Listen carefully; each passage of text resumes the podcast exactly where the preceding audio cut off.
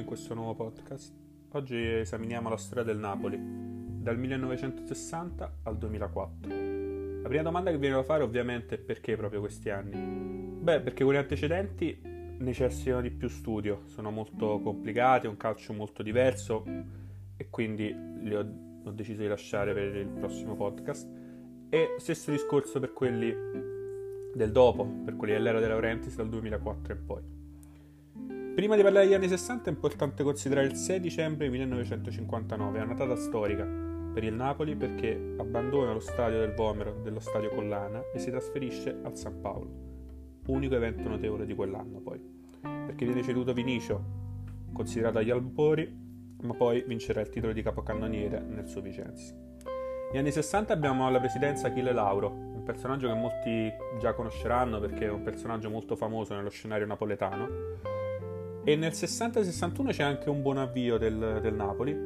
Poi però qualcosa si rompe, non si capisce cosa succede. Abbiamo un calo pazzesco. Laura addirittura chiama psicologi, eh, vari esoneri, che allora non erano una cosa molto, molto consueta da fare, soprattutto il chiamare degli psicologi. Però non c'è niente da fare, retrocediamo in B. Si vuole subito tornare in A l'anno dopo. Si crea infatti anche uno slogan, un grande Napoli per una grande Napoli, ovviamente perché Achille Lauro quel tempo era anche candidato al sindaco di Napoli. Inizio però è un disastro e quindi Lauro decide di chiamare come allenatore Pesaula, uno che farà la storia del Napoli, tant'è che riporterà subito la squadra in Serie A e soprattutto per la prima volta nella storia del calcio italiano una squadra della Serie B vincerà la Coppa Italia ai danni dello Spallo. Il 62-63 quindi si ritorna in Serie A, si acquistano giocatori molto simpatici, Primo Canè, un brasiliano che però non si esalterà mai più di tanto, e vengono integrati soprattutto in prima squadra Montefusco e Giuliano, che saranno future bandiere del Napoli che verrà. Anche se gli anni successivi sono un po' titubanti, c'è un'altalena tra A e B. E il 64 abbiamo un Napoli colmo di debiti. E quindi Lauro cambia l'assetto societario. Passiamo da Associazione Calcio Napoli a Cinapoli a SSC Napoli, Società Sportiva Calcio Napoli con Roberto Fiore presidente e Lauro col 40% delle azioni. Sostanzialmente non cambia niente, anzi, Lauro ha molto a cuore il Napoli ed è un fiore all'occhiello da mostrare con orgoglio, specialmente in campagna elettorale. E quindi nel 65-66 preleva. Si vuole dalla Juve per 90 milioni e Altafine al Milan per 280 milioni. E al loro fianco c'era Giuliano che appunto era già un, un giovane già affermato. E questo campionato si conclude con un grande terzo posto. Il 66-67, l'anno successivo, abbiamo l'esplosione di Altafini e con Altafini mattatore però un gioco non troppo fluido arriviamo a un facile quarto posto. Stagione ancora dopo, 66-67, arriva Dino Zoff, anche se torniamo in crisi economica. Arriviamo vicini allo scudetto, però proprio perché a gennaio non riusciamo a fare, come è stato fatto anche in precedenza, un ulteriore salto di qualità, cadiamo e arriviamo secondi col Milan campione. Il giocattolo tuttavia si rompe nella stagione successiva, Peseola abbandona e arriva Chiappella. Il problema è che Sivori, che a quel momento era uno dei pilastri della squadra, partecipa a una rissa contro la Juve e gli costa la squalifica di sei giornate. Sivori non accetta questa squalifica e decide di ritirarsi. Concludiamo il campionato ovviamente con una metà classifica. Dopo questo inizia l'era Ferlaino. Abbiamo un Napoli frazionato in tre, abbiamo un 33% a Lauro, un 33% a Fiore e un 33% a Colcione. Colcione viene a mancare e qui veramente avviene qualcosa di pazzesco. Fiore voleva comprare le quote di Colcione per diventare presidente e maggior azionista del Napoli. E quindi si reca dalla moglie di Colcione che aveva messo in vendita tali quote e prende l'ascensore. Un ragazzino però di 40 anni, decide di non prendere l'ascensore e fare di corsa le scale. Il suo nome era Corrado Ferlaino. Corrado Ferlaino infatti anticipò Corcione di qualche nanosecondo, entrò in casa, chiuse la porta di casa e con un assegno scoperto comprò il Napoli al 33% e fu nominato con solo 77, 70 milioni spesi, presidente dell'SSC Napoli. Era uno sgarro che doveva fare Lauro al suo vecchio socio Fiore e Fiore questa cosa non l'ha, non l'ha mai digerita perché lui voleva diventare a tutti i costi presidente del Napoli. La situazione però societaria e soprattutto a livello economico era ancora in cattiva luce e infatti viene venduto Zoff. Nonostante questo, però, i tifosi ripagano, vanno comunque allo stadio perché sanno che è quello che la squadra ha bisogno. E quindi questo ovviamente fa, fa molto bene alle casse della società. Il 70-71, che è il primo anno di, di Ferlaino attivamente, arriva Sormani, quello che viene definito il Pelé bianco. Sormani e Altafini formano un grande attacco e il Napoli si gioca lo scudetto. Decisiva però fu Napoli-Inter. Il Napoli va in vantaggio per 1-0, scavalcando quindi l'Inter virtualmente nel campionato. I giocatori Inter però che fanno? Durante l'intervallo vanno nello spogliatoio dell'arbitro e lo, minaccia- e lo minacciano di picchiarlo e l'arbitro ovviamente cede. Casualmente viene assegnato un rigore inesistente all'Inter e vince 2-1 al San Paolo. E il Napoli quell'anno concluderà al terzo posto. Il 71-72 c'è un'altra crisi societaria che ovviamente risponde sul campo e concludiamo con un ottavo posto. Fellaino quindi decide di svecchiare la rosa e cede i suoi talenti Zoff e Altafini alla Juve. L'acquisto però lo fa il Napoli, che rivoluziona il calcio, ma non il calcio napoletano, il calcio italiano. Arriva Vinicio allenatore. In rosa c'è Giuliano che ormai è una bandiera fissa ed emerge anche qualche giocatore della primavera, soprattutto Bruscolotti. Vinicio porta il calcio totale, quello che aveva caratterizzato l'Olanda nel Mondiale del 74, quello che è un lontano parente del tiki-taka. Squadra è una squadra rivoluzionata, tutti attaccano, tutti difendono, l'unico problema è che ha dei difensori che non riescono a fare quella sua famosa difesa zona. Nonostante questo però terminiamo con un terzo posto. Il 74-75 sempre Vinicio acquista Burnish, un difensore molto veloce dall'Inter e riesce finalmente a fare la difesa zona 10 partite, le prime 10 completamente imbattute. Poi c'è al San Paolo Napoli-Juve.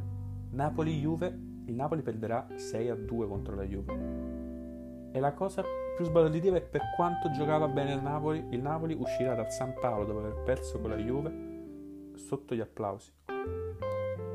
Nonostante però gli applausi, Vinicio dice che non è questo il modo di giocare quindi adotta un gioco più prudente si va di nuovo verso la corsa scudetto, però di nuovo nello scontro diretto contro la Juve. Siamo 1-1, quindi attualmente il campionato è ancora in corsa e come nei film al, al 94esimo arriva Altafini, l'ex, che segna all'ultimo secondo. Da quel momento in poi verrà sempre riconosciuto cuore ingrato e il Napoli conclude al secondo posto. 75-76 invece arriva Beppe Savoldi, mister 2 miliardi che all'epoca miliardi di lire ovviamente era una cifra stratosferica, cioè non si sognava di pagare un giocatore del genere, un giocatore, quelle cifre, stiamo parlando di quello che più o meno oggi sarebbero i nostri 2 milioni di euro. Nonostante questo arriviamo solo quinti. Però vinciamo una Coppa Italia, che fa molto bene all'ambiente. Nonostante questo però i successivi anni, dal 76 all'80, campionati molto deludenti, sesto, undicesimo posto. La storia però si fa nell'80 Nell'80 infatti c'è la riapertura delle frontiere ai giocatori stranieri, cosa che era stata negata fino allora. E arriva uno dei più grandi giocatori della storia del Napoli, Kroll, campione d'Europa con l'Ajax che rivoluziona la difesa. Il problema è che l'80-81 era la stagione resa drammatica dal terremoto, ma nonostante questo sfioriamo lo scudetto conquistando solo il terzo posto. 81-82 avevamo sempre una squadra fortissima Unico problema, ovviamente, sempre le crisi societarie. Iniziano a litigare Giuliano, che era diventato direttore generale, Ferlaino. Questo ovviamente si ritorce nella squadra perché Ferlaino, per comprarsi il 76% della squadra, non rinnovò alcuni contratti che Giuliano disse che erano fondamentali. E nonostante quindi una squadra fortissima, non arriva neanche quest'anno il famoso scudetto. L'ambiente è completamente destabilizzato di nuovo 82-83 83-84 sono due stagioni in cui si sfiora la retrocessione. Nell'84 però si fa la storia. Con una trattativa estenuante, arriva, non arriva, alla fine arriva. Diego Armando Maratona per 15 miliardi di euro, una cifra ritenuta folle a quell'epoca. E cambia la storia del Napoli. Anche se il primo anno di Maradona nessuno se lo ricorda, ma fu una stagione molto deludente, si arriva a un centro classifica, ma perché non c'era la squadra e c'erano sempre dissesti societari. La squadra viene ricostruita gradualmente, viene preso Bianchi allenatore e si fanno alcuni innesti come Giordano, Bagni e Garella. Nell'85-86 emerge anche un giovane, Ciro Ferrara, e si arriva a un terzo posto.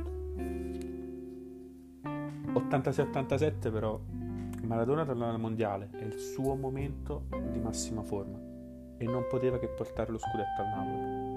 Il campionato inizia con un inseguimento in realtà verso la Juve, però c'è il 9 novembre lo sconto diretto e lo vinciamo 3-1. Andiamo in testa, fino alla quattordicesima giornata dove perdiamo con la Fiorentina.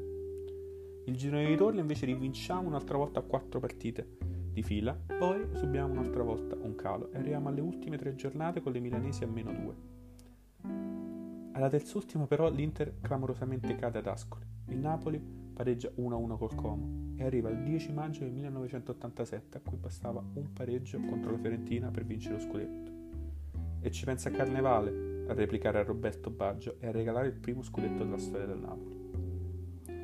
Questo è un evento storico perché avevamo una squadra molto forte, nonostante questo la squadra si stava solo consolidando, infatti nell'86-88 arriva Careca e si forma quello che viene ritenuto forse l'attacco più forte della storia, la magica, Maradona Giordano Careca, durerà solo un anno. L'86-88 c'è anche l'esordio del Napoli in Coppa dei Campioni, prima in Coppa dei Campioni giocava solo chi vinceva il campionato però viene eliminata subito al primo turno nel Real Madrid stellare che vince 2-0 in casa e poi pareggia 1-1 al San Paolo. La stagione 87-88 è forse la stagione più amara che esiste nella storia del Napoli, forse anche peggio di quella del Napoli di Sarri contro la Juve. Inizia infatti con 5 vittorie consecutive, girone andata primo ma senza praticamente rivali, poi altre 7 vittorie consecutive. Lo scudetto ormai era apotecato, conquistiamo però ben solo un punto nelle ultime 6 giornate e ci viene appunto rubato lo scudetto. Dal Milan di Berlusconi e di Sacchi all'ultima giornata. Ovviamente il finale di campionato fu burrascoso perché abbiamo buttato uno scudetto e quindi si spacca lo spogliatoio, si fanno mille critiche, mille ipotesi e alla fine ci sono le epurazioni. Garella viene mandato all'Udinese, Bagni all'Avellino e Giordano all'Ascoli, unici a pagare di uno scudetto che per me hanno perso come al solito i giocatori convinti di aver già vinto. 88-89 invece arriva Moggi, che porta le Mao. Buon campionato, però quell'anno c'era l'Inter di, Trappa- di, di Trapattoni, l'Inter dei record, era impossibile batterla. Alcuni dicono che l'Inter è più forte della storia. Però noi ci consoliamo, diciamo la Coppa UEFA. 88-89, Bianchi lascia, inspiegabilmente. Arriva Bicon. Maradona non torna, salta le prime giornate. Arriva però un giovane molto molto interessante, Gianfranco Zola. Parte bene, 16 risultati utili consecutivi, poi c'è il calo. Si arriva a meno 2 dalle milanesi. Il Milan però crolla inspiegabilmente e il Napoli lo riacciuffa. Succede che il Milan va a giocare a Bologna, partita su carta abbastanza semplice, e il Napoli contro l'Austica Atalanta.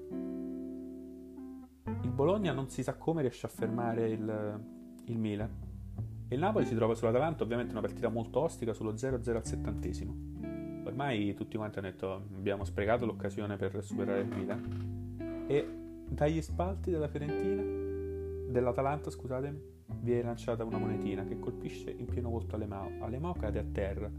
Arrivano i massaggiatori e lui già si riprende perché ovviamente una, maneti- una monetina non è che ha causato questo grande, questo grande impatto. Però il massaggiatore un colpo di genio dice no, no, rimani a terra, rimani a terra.